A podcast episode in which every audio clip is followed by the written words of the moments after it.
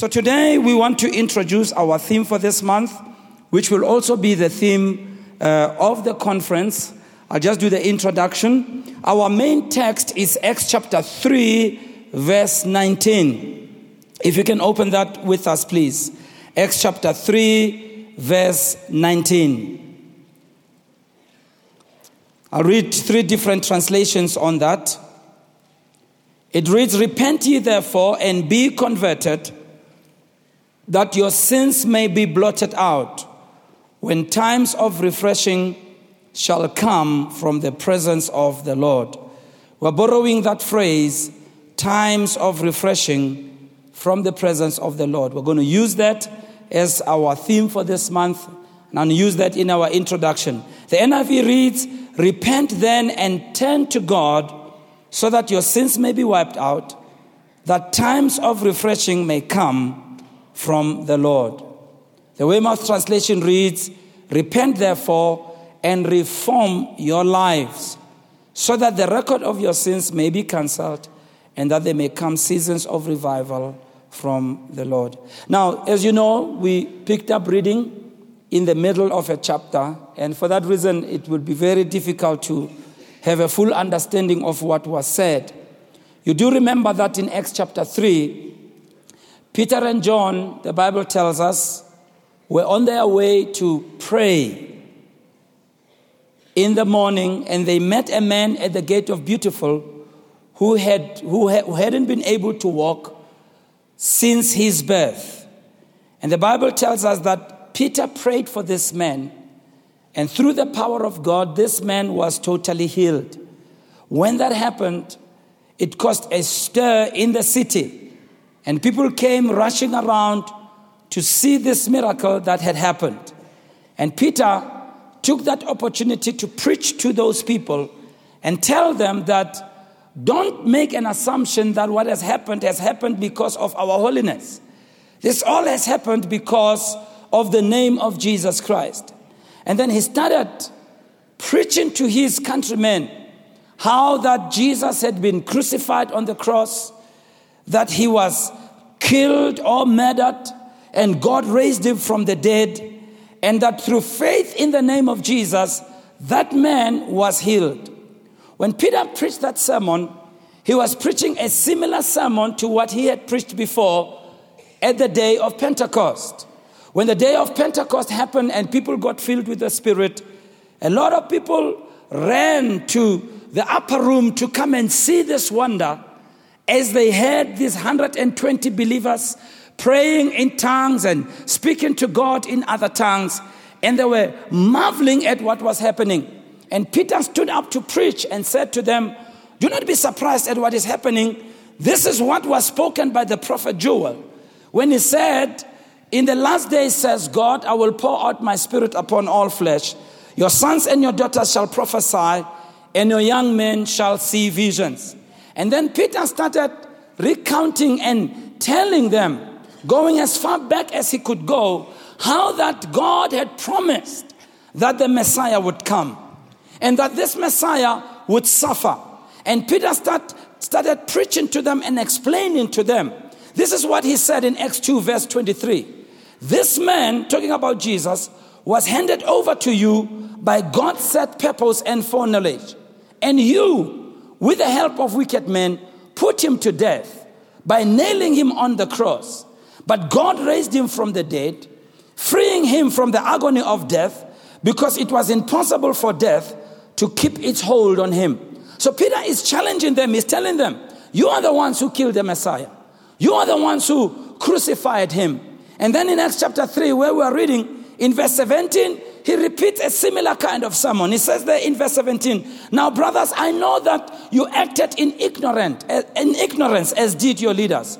But this is how God fulfilled what he had foretold through all the prophets, saying that his Christ would suffer. So Peter is challenging these Jews who did not believe in Christ that Jesus had been raised from the dead. But then he's pointing out to them that you are the ones who crucified him. He says the prophets foretold the suffering and the death of the Messiah. And you, as a nation, fulfilled these prophecies without realizing what you had done. So Peter is announcing to them, this is the crime that you committed. This is the evidence of it. But then he doesn't stop there. He goes further and says, in spite of the crime, in spite of what you have done, God has offered pardon. If you repent, if you get converted, God will do something. He will send times of refreshing from the presence of the Lord. He says there in verse 19, repent then, turn to God, so that your sins may be wiped out, that times of refreshing may come from the presence of the Lord.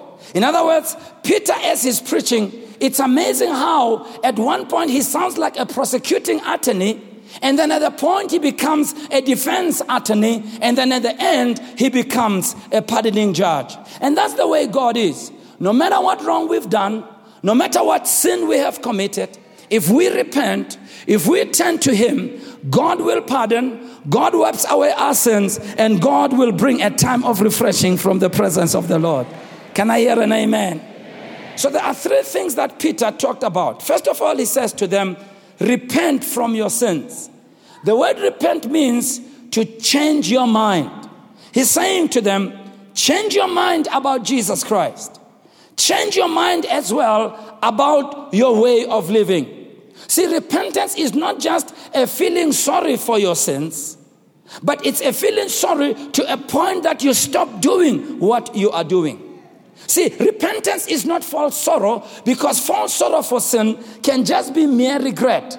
I'm sorry because I got caught. It's not even remorse where we just feel terrible and after a while the feeling passes away. Repentance is not even the same as doing penance. Because when we do penance is when we make a special sacrifice to God to prove to God how sincere we are and to try and buy God's forgiveness. We can never buy God's forgiveness. True repentance is simply admitting to God that God, what you say about me is true. God, what you say about my wrong is true. And I'm willing to change my mind about my life I'm willing to follow you. I'm willing to not only follow you, to turn my attention and believe on Jesus Christ. See, the message of repentance was not new to these Jewish people. John the Baptist had preached that message of repentance. Jesus Christ had preached that message of repentance. And when you look what repentance is about, in one sense, repentance is a gift from God. God offers us forgiveness. God offers us pardon. And we need to respond from our hearts. We need to sincerely turn around without any problems and put our faith in our Savior, the Lord Jesus Christ. After repenting, Peter says we need to get converted. That word convert means to turn again. So, in other words, when we repent, we turn from one thing to something else. We turn from our sins and we turn to Christ. You know, it's almost like even when we are wrong, we still turn to God with all our wrongs. Isn't that amazing? In other words, I admit how wrong I am, but instead of walking away from God who's telling me how wrong I am, I turn to the same God because He is a loving God who will embrace me in spite of who I am. You know, this is almost like little ones. You know, if you discipline a child, oftentimes you'll see them crying and, and you know, they, they kind of walk away from you and they're crying so hard. But then at a point, they immediately turn and walk towards you, the very one who disciplined them, looking forward to you, embracing them. God is just like that. When He tells us about our wrong, when He tells us about what we have done wrong, we may feel so bad and feel so sorry and may want to walk away from Him. But God says, no, just turn right around. Don't just repent. Get converted. Walk towards me because I am ready to embrace you. And that's the kind of God He is. And Peter says, after we have repented, after we have turned around, a third thing will happen. Times of refreshing will come from the presence of the Lord. Times of refreshing speaks of what other people call a revival or a renewal or a visitation. When God visits, He turns things around. This is the same way God visited Abram and his wife Sarah, who had come to a point in their lives where they had no child and they wanted things to turn around. God visited them. And when God visits, He changed things around. This is the same way God visited Mary, the mother of our Lord Jesus Christ. And He said, Next year at this time, there's something that's going to change in your life. When God visits, He brings things that we have never seen before. When God visits, He changes everything that is around in our lives. Can I hear an amen, Bazalan? When God visits, He brings a different kind of moment that Peter calls times of refreshing.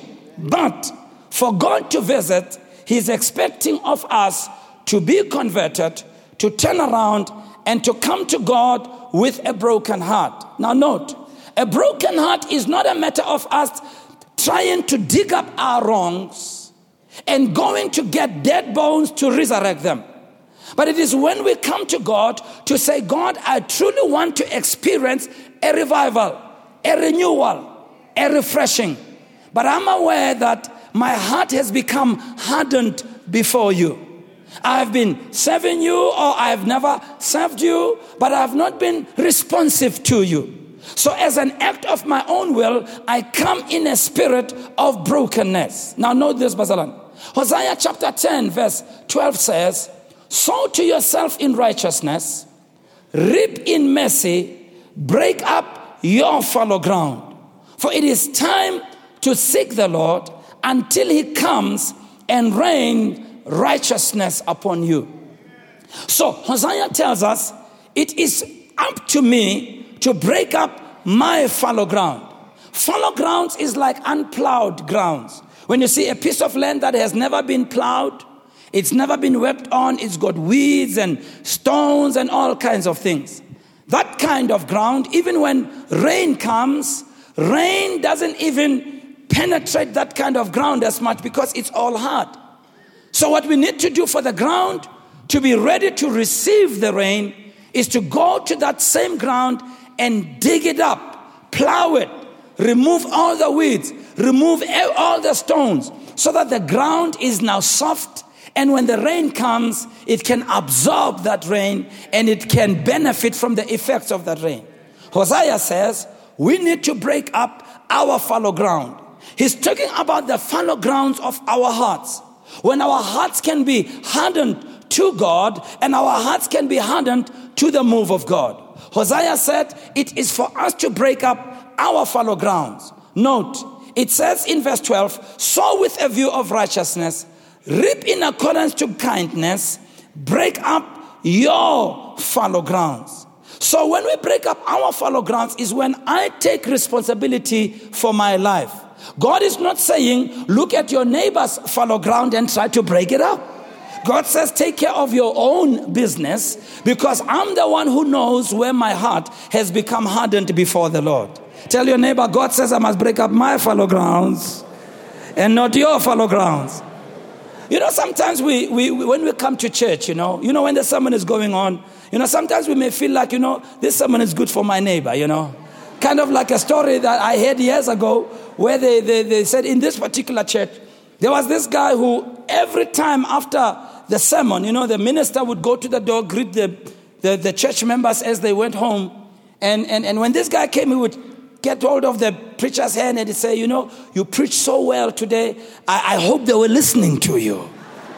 That was such a powerful word. I hope they heard what you were saying. And so one day, unfortunately, it snowed very, very hard. And, and so people didn't go to church except for this man.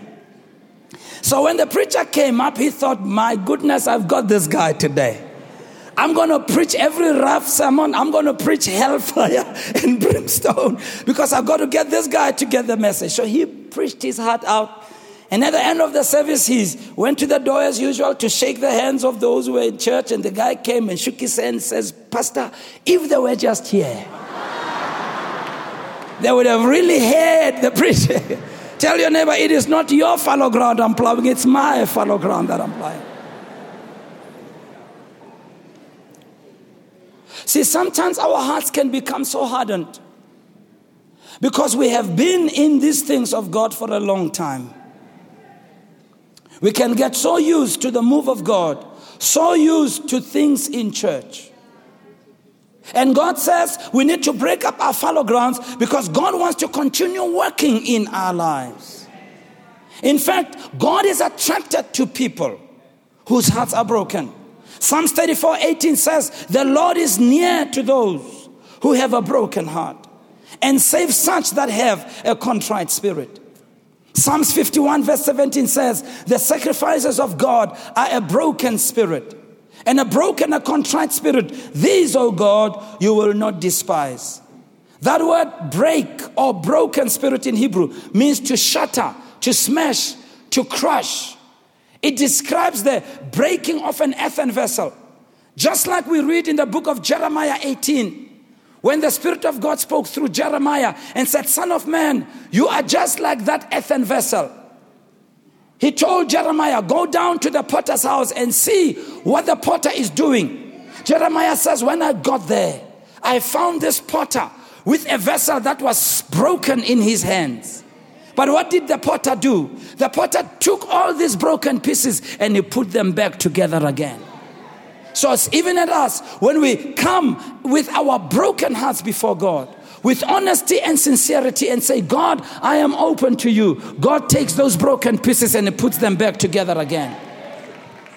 So, a person with a revival spirit, or a person who has a visitation, or a person who experiences these times of refreshing, wants to live in a state of brokenness. They want to live in a state of purity and humility before God. Let me show you what are the marks of true brokenness. Number one, a broken spirit brings a quickening of conscience violation. In other words, once we have a broken spirit, God will ensure that our spirits are quickened or they are renewed. You know, David prays a prayer in Psalms 51 he says, Renew a right spirit within me, O God. That's a prayer of brokenness. See, our consciences with time, for some reason, get hardened for whatever reason. If you think about it, when we are young, even when we lie, we don't lie in a convincing way. Is that true? Or, or you never lied as a child? Just ask your neighbor, you never lied as a child. I, am guilty as charged. You know, as a child, you lie, you know. But how many of you know? You know, when children lie, they can't lie convincingly. If you ask them, Nana, did you do such and such? You see them going. But you can kind of see the guilt in their eyes. Anybody knows what I'm talking about? Yeah, anybody knows what I'm talking about? You know, you know, sometimes say you owe somebody money and you haven't paid that person their money. This is just an example. I'm not saying it happened, you know. And whoever it was has been looking for you. And they finally find out where you live. And, and, and, and, and, and, and, and as you were in the kitchen, through the window, you could see them coming through the gate. This is that person that you've been owing for the last six months. You had even stopped making any contact with them. And so you, you were all alone with this five year old. And then you quickly said to this child, Nana, just tell so and so if they're looking for me, I am not here.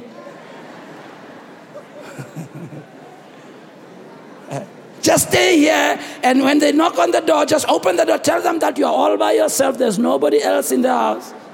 And Nana goes, and you can see in their eyes, they're saying, their eyes are saying, I'm not sure if I can do this. Finally, so and so comes in and says, Nana, where's so and so? Nana goes, they are not here. or oh, so and so told me to tell you that they are not. They just cannot lie convincingly. But what happens to us as we grow up? We get into the habit of lying. And the more we lie, our sensitivity inside gets adjusted. Our tolerance level becomes more and more until when we get to that point, and it does happen with some people where they can be so good at lying that they can convince you with tears in their eyes that what they're telling you is true, and they're crying, oh, I'm telling you the truth. and you end up being convinced that they're telling you the truth. But you know, but you know how, how many of you know that's not where they started? See, our conscience is like a thermostat. A thermostat is different from a thermometer. A thermometer measures the temperature. A thermostat sets the temperature. And whatever setting you set it at, it will maintain that level. Our conscience are like that. We can adjust our tolerance level by allowing things into our hearts. And our thermostat will allow certain things until there are things that we can do without blushing. See, our conscience is like a danger signal. Many of us have heard and you've seen on television and how some of the planes have crashed. And you know, oftentimes they make an investigation. And I'm always amazed when they give a feedback to say 95% or if not more of all plane crashes was through human error. Because they say, you know, a plane wasn't designed to crash, it was made to fly. And, and with most of the gadgets on the plane, you always have plan B. If plan A doesn't work, there's always plan B. But a plane is equipped with a lot of danger signals. And very often, when the, when the investigations are made, you'll find out that the pilot ignored the danger signal. Note, danger signals are not our enemy. Danger signals are not against us. Danger signals are there to help us. This is the same thing that happened to the Titanic. The captain of the Titanic ignored the danger signals. And if you ignore danger signals, what happens? It finally leads to a crash. This is what our conscience is like it's a danger signal. It's saying to us, if you keep on going this way, you're going to crash. So David prays, he says, God, renew in me a right spirit. I don't want to get to a point, oh God, that I am so used to your word that I don't respond to it anymore. I don't want to get to a point, God, that even when I'm singing a hymn, I hardly hear what I'm saying. I'm just rattling my way through the words. God, I don't want to get to a point where I'm so used to going to church that even when I go there, I just go there out of habit. I'm not going there to receive from you. Renew in me a right spirit, in, oh God. And God needs to reset our thermostat, recalibrate us on the inside so that we can have sensitivity again. You know, Bazalana, when you have been in something for a long time, your level of observation kind of lessens. And one gets so used. I remember, you know, when I received Christ 1978, and uh, only then did I realize the hymns that I was singing in our church were so meaningful. Know, all the years I had sung the hymns, you know, and it didn't mean anything. But know, after I became a Christian, all of a sudden I understood what the hymns meant. And, and every place I went to, you know, everything was so fresh and new. You know, I went to Youth Alive and then we were at Youth Alive reading the Bible. I just liked the way they preached. I liked their songs. I just liked everything. Then later on, I met people who came from Assemblies of God and full gospel. Every time I went, everything was so new. Then I remember then coming among the charismatics, learning the new songs, you know, learning to raise my hands. You know, in the past, my hands were here. You know, you know, you feel so awkward when you've never done this thing. You know, they raise their hands and. When you know charismatic people that are not nice, they'll stand here and say, oh, glory to God. And you're thinking, hmm, Jesus, what's going on here? Sitting next to them, they're shouting, Amen. And I mean, those years, I, I wasn't used to saying Amen in church. Just sit there and look at the preacher. So, but then I realized, you know, everything was so new. Everything was the songs, the music, even the preaching, uh, the everything. But you know, after a while, how many of you realize you just get used to it? Yeah, just get used to it. Doesn't mean anything anymore. Even if it's a song that says, let's worship, I can just stand there and not worship. Even if it's a song that says, you know, let's, let's honor God, I can stand there and not honor God. And David says, you know what, God? I want to live in a constant state of a broken heart. Renew in me a right spirit, oh God. Secondly, a broken heart is a spirit that is sensitive to God. In other words, it discerns when things are amiss. In the same way that your body discerns when you have a broken bone. A broken spirit understands when things are not balancing. Thirdly, a broken spirit is teachable, it's never reactionary. It's not close minded or stubborn. In other words, a broken heart will not argue with God. If God points out there's something wrong in my life, I will respond to God. And by the way, God may not point out something wrong from heaven. It could come through reading the word. It could come through a sermon. It could come through someone I relate with. Third, fourthly, a broken spirit is a heart that is easily penetrated, just like the ground that has been plowed. Whilst a hard heart cannot be penetrated. In other words, as I sit under the teaching of God's word, or as I pray read the word, as I spend time in the things of God, my life gets affected and impacted because my heart is tender. Number five, a broken spirit signifies that a person is in submission to God and is in, and is obedient to God, that they are easily bent to humility. Number six, a broken spirit has no pride. In other words, all ideas of my own are not important. Whatever I think about life, I let God be true and every man a liar. Number seven, a broken spirit has deep sincerity. And for that reason, a prayer of a broken spirit is a real prayer. God hears the heart of a broken spirit. In the same way that Hannah came into the temple, and she came in the temple because she was made fun of by her friends. They made fun of her because she couldn't conceive and have a child. They made fun of her because they said all kinds of strange things to her. And Hannah came into the temple. When she came into the temple, even the priest couldn't understand what was going on. And the Bible says she was so broken in her spirit that when she knelt down to pray, there was no sound that came out, only her lips moved. It is that kind of prayer that God hears. It's a song as well from a broken spirit that has feeling and emotion that God hears. And so a broken spirit is what God needs.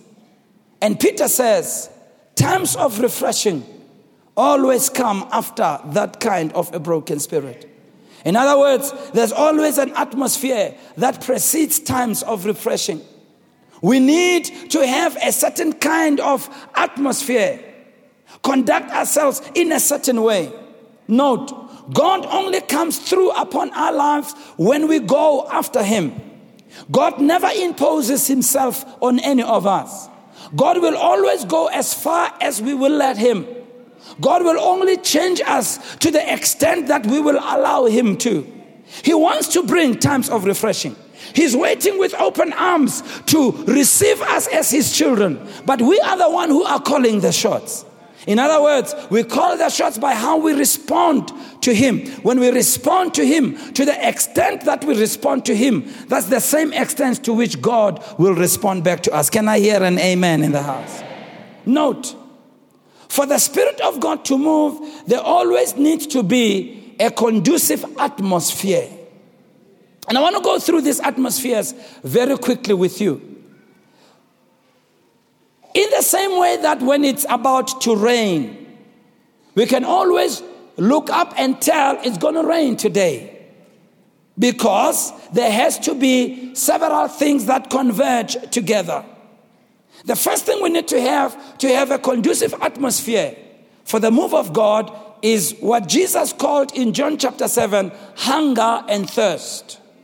We need to hunger and thirst after God. The Bible says Jesus stood on that day and cried, saying, If any man thirst, let him come and drink. Note, if any man thirst, let him come. If any man thirst, let him come. May I advise you, Nobody knows the extent of your thirst for God or your hunger for God. Hallelujah. And when you thirst for God, when you sense a hunger for God, take a step towards God. Don't wait for your neighbor at all. If any man thirst, let him come. Number two, an atmosphere of unity. Psalms 133, verse 1 says, Behold, how good and pleasant it is when brethren dwell together in unity. Wherever there is unity, the presence of God will come abundantly upon the people. Number three, an atmosphere of brokenness. We've already talked about that. Number four, an atmosphere of expectation, waiting, and staying with it. When we come with hearts that are expectant, when we come into the presence of God, expecting God to reach out to us and, and meet us at our point of need, that is attractive to God. It's very interesting that in Luke chapter 2, when you read from verse 22, you find there, it says, when the, it says, when the days of a purification according to the law of Moses were accomplished, the parents of Jesus, rather, brought Jesus to Jerusalem to present him to the Lord. Go to the next verse, verse 23. As it was written in the law, every man, male that opens the womb shall be called holy to the Lord. Keep going. To offer up sacrifice. Keep on going. Verse 25. And behold, there was a man in Jerusalem, note this, whose name was Simeon. Note what it says. It says, the same man was a just man, he was a devout man, note, waiting for the consolation of Israel. When you read here, you'll find that Simeon had been coming to the temple for many, many years, praying and waiting for the Lord Jesus Christ to come. Can I hear an amen, Bazaram? And he had a sense of expectation. Number five, the fifth thing that we need to create an atmosphere of the outpouring of God is worship and extended prayer. Acts chapter 13, verse 1, when you read it, it says, and there was at the church that was at Antioch certain prophets and teachers, such as Barnabas and Simeon, that was called Niger, and Lucius of Cyrene and Manaen, which had been brought up with Herod the Tetrarch and Saul. Now, note verse 2. It says, As they ministered to the Lord and fasted, the Holy Ghost said, Separate me, Paul and Barnabas, for the work whereunto I have called them. In other words, you see, what preceded the Holy Spirit being manifested by way of prophecy, or we don't know how the Holy Spirit spoke to them, but there was a manifestation of the Holy Spirit. What preceded that, the Bible says, as they ministered to the Lord and fasted. You know, when we come to church to a time of praise and worship, that is the atmosphere that we need to be in for the Spirit of God to have the freedom to move. You see, the, the, the, Bible says, it tells us that we need to enter his gates with what? With thanksgiving in our hearts. See, when we sing in church, we're not doing it because that's the law of the church. We're not doing it because it's just a matter of just waiting for the main thing, which is the preaching of the word. No, when we sing and when we worship, when we praise and, and when we sing songs to God, we are doing that to create an atmosphere for the presence of the Lord to be able to work. Not only does it create an atmosphere for God to work, it also prepares our hearts for God to work. And when we have prepared our hearts, times of refreshing will come from the presence of the Lord. Somebody say, times of refreshing. Say it again, times of refreshing. Now, it's very interesting that Peter says when we repent, when we get converted, times of refreshing will come from the presence of the Lord. When we come to God with broken hearts, when we create the right atmosphere and we come to God that way, God will bring times of refreshing. Somebody say times of refreshing. That word times, it's interesting. That shows that these moments of refreshing will come more than once in your life. Where God brings a renewing, a refreshing, a freshness, and a newness. You know, uh, many of you, you love sport, you know. You know, one of the things I really enjoy in sport is to see somebody who's in whatever sport. Let's take tennis, for instance. You know, sometimes people who are sports people, they go through a slump. For a while, you know, they're playing, they're competing, they're losing all their matches. You know, and, and sometimes they, they get injured and they get, you know, and then they come back. You can see they're all rusted and, and things are not working. And then they keep competing for two years, three years, and all of a sudden, on the third year, it's like they resurrect. Same person who was losing all the matches and things were not. And all of a sudden, this person, they start playing well, they start winning, you know, and you can even see by their posture when they're walking on that court that this is a different person. You can even hear when they get interviewed in, in the way they talk, you know. You can even read their body language wherever they are that this person has kind of come alive. Same thing happens in, in, in, in all other sports where people kind of get renewed and, and get revived. God wants to bring us to those moments in our lives where we get renewed. Why? Because as we continue serving God, we get tired on the way. We get rusted. We, we become hardened. And, and God wants to bring times of refreshing. Somebody say times of refreshing. Now, that word times is a very interesting word. It's a Greek word spelled K A I R O S. That word is used extensively in the Bible to mean the following. Number one, that word kairos speaks of a moment of opportunity that is marked by hearing God's voice afresh and anew. In other words, when we come with brokenness, when we repent and turn towards God, we will have that opportunity where we start hearing the voice of God afresh and anew. And God will bring opportunity into our lives where He's going to do certain things anew. Number two, that word kairos speaks of the content and the quality of time. In other words, in that time, there are significant things that God can do in our lives and in my life and your life. God can change my life. God can touch the family. God can change my business. God can turn things around that has been stuck for many years. And that's a time when God starts breaking forth. It's almost like, you know, uh, everything you touch turns to gold. It's not because of you, it's because God has intervened in your life. Can I hear an amen?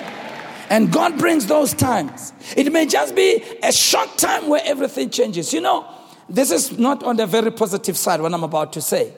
But you know, sometimes things can just change all of a sudden in a very short space of time. I remember some few years ago, you know, this was such an unfortunate thing, seeing an accident happen. You know, where you, you, you witness an accident happen, it's like you are spellbound.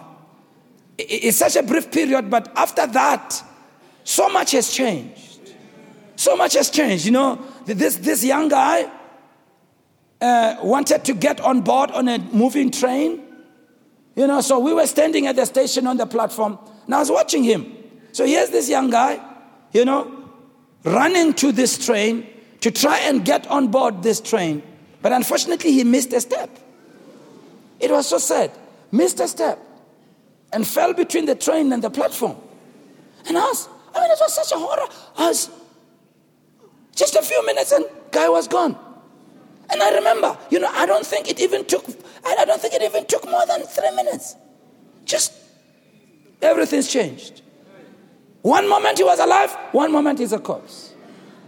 You know, one moment he was running to the, to the train, all alive, all vibrant. Another minute, he's lying there lifeless. But you see, on the positive side, one moment things are not working, one moment things are not going anywhere.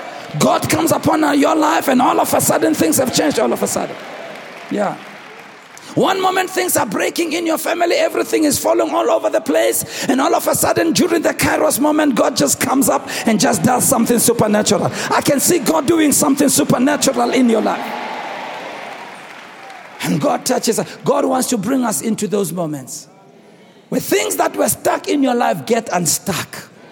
Things that you have been believing God for and, and praying about, and, and you didn't know how to make headway, and God begins to change everything. Can I hear an amen? Kairos moment, secondly, thirdly, speaks of a favorable opportunity where God gives favor. Oh. You know, God is a God who brings favor. And how many of you know favor is not fair? where God just turned things in your favor. Number, number four, that word kairos speaks of the fullness of time or the set time. The best way to explain kairos is when a woman is expecting a child. How many of you know that even if the doctors can say this child will arrive whenever, only God and the child knows when the right time is the right time. How many of you know that? Doesn't matter what we say, only God and the child knows what the right time is. You remember some few years ago in Mozambique, there were very bad floods that happened. How many of you remember that? And I, I really chuckled at the story of this woman who was, I think she was nine months pregnant.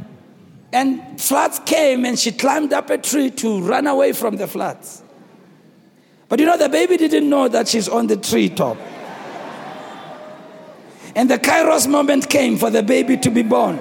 The fullness of time came for the baby to be born. It was a very good and good and interesting story. You know, the, thank God the paramedics were there and they were able to assist this lady, but right on, the, on top of the tree.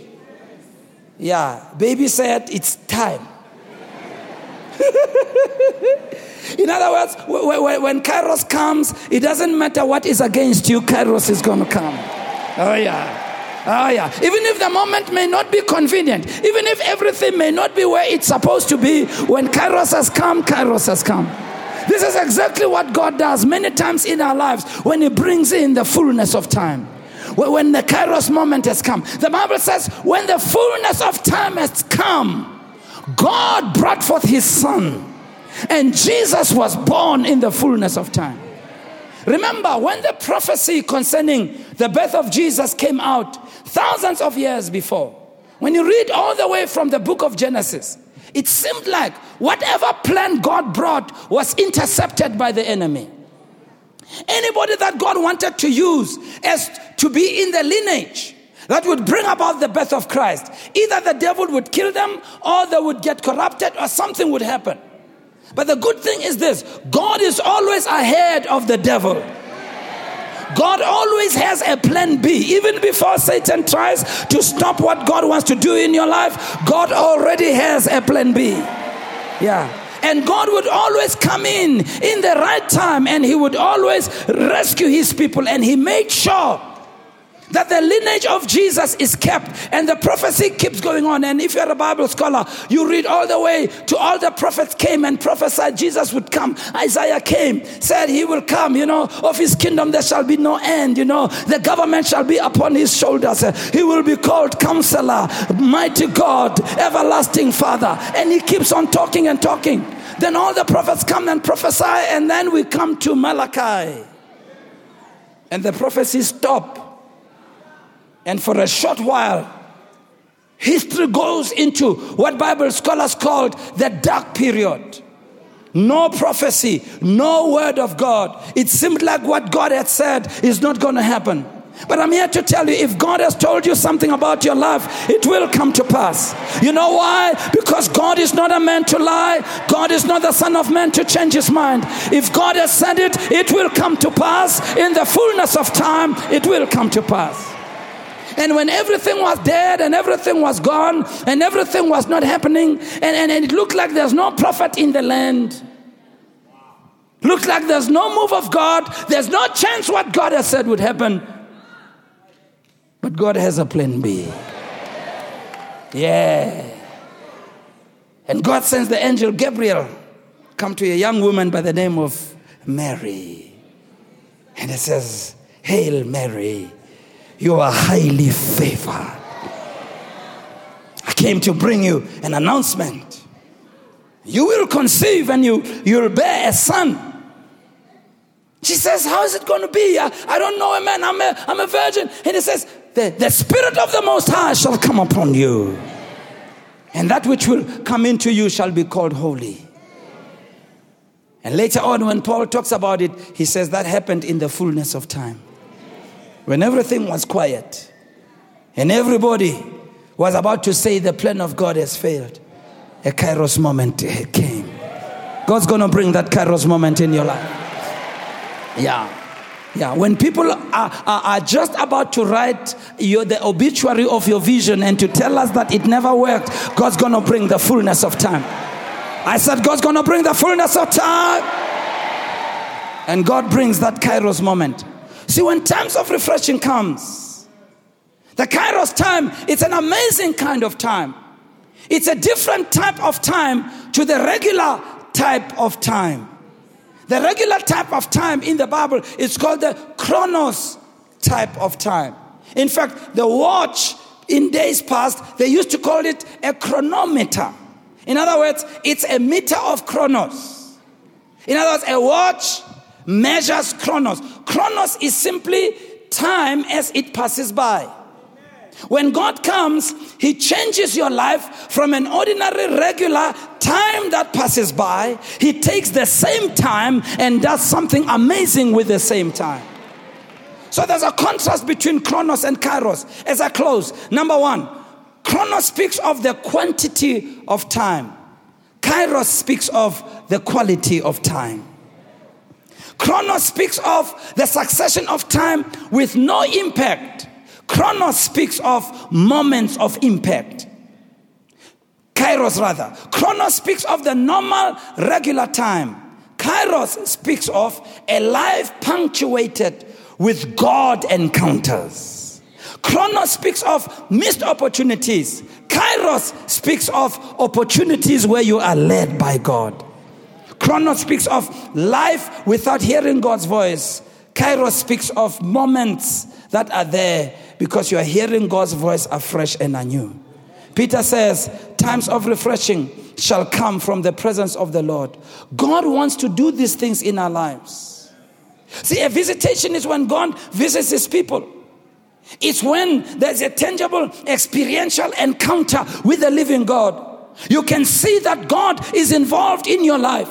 You also can testify if it had not been for God, this would not have happened in my life.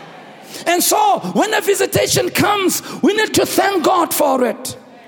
When a visitation comes, we need to be grateful to God for it. When a visitation comes, we need to thank God for His mercy and grace. Even though it's up to us to turn and be converted, it's still up to God to bring that time of visitation. A visitation isn't just goosebumps, but it's a simple manifestation of God's presence. We may not know how to describe it, like Jesus says, when the Holy Spirit comes in the, he's like the wind. When the wind comes, you know, you don't know where it came from. You may not even know which direction it's blowing into. No, I'm not talking about confusion. I'm not talking about doing strange things, spectacular things. No, I'm not talking about walking on the ceiling or hanging from the chandelier. That's not what I'm talking about. But I'm talking about a sudden moving of the Spirit of God that brings dramatic change. The Spirit of God that changes hardened hearts to soft hearts. The Spirit of God that's able to take people's lives and move them to another level. The Spirit of God that brings healing, signs and wonders, restoration. The Spirit of God that brings joy to a home that has no joy, that brings peace in the heart that has no peace. The Spirit of God that takes the life of somebody who's going in the wrong direction and puts them on the right direction, and God begins to do something. The Spirit of God that takes away from us bitterness and takes away from us unforgiveness. The Spirit of God that takes away from us mourning and sadness and depression. And God brings the oil of joy upon our lives. The Spirit of God that comes upon our life and sovereignly God begins to do things. To put it simply, visitation is when God comes. When God visits, it's all supernatural, it's breakthroughs, prophetic words come, seasons get shifted, refreshing happens, new things are born, glory goes to God, joy comes to the people. When the angel announced about Jesus coming, Emmanuel, God with us, the God who's coming to visit people, the angel said, Joy to the world. When a visitation comes, it brings joy instead of sadness. It brings restoration for the things that we have lost in our lives. When a refreshing comes, God does these new things. And God wants to do those kind of things in your life and in my life. Because you know, you and I, there's no way we can handle our lives on our own. But we need times of refreshing from the presence of the Lord. Would you bow your heads, please, as we pray together? Hallelujah. Oh Lord, we, we want to thank you that we can have times of refreshing in our lives. As we bow our heads today in prayer, in honor of you, in honor of your word, we commit ourselves in accordance to your word. Whatever we have done wrong, we will repent from it we will turn. We will be converted. And our wrongs and our sins will be blotted out. And times of refreshing will come. Where our hearts have been hardened, we're sorry, God. things that we may have allowed in our lives. And we were not sensitive anymore. We ask you to forgive us. We want to live in a way that will honor you, please you. We don't want to be involved with form, but we want to be involved with substance. We don't want a form of worship that has no depth. We don't want to sing a song that has no meaning anymore. We don't want to pray a prayer where there's no honesty and sincerity anymore. When we come before you with hearts that are open, this is our prayer. Raise your hands as we sing.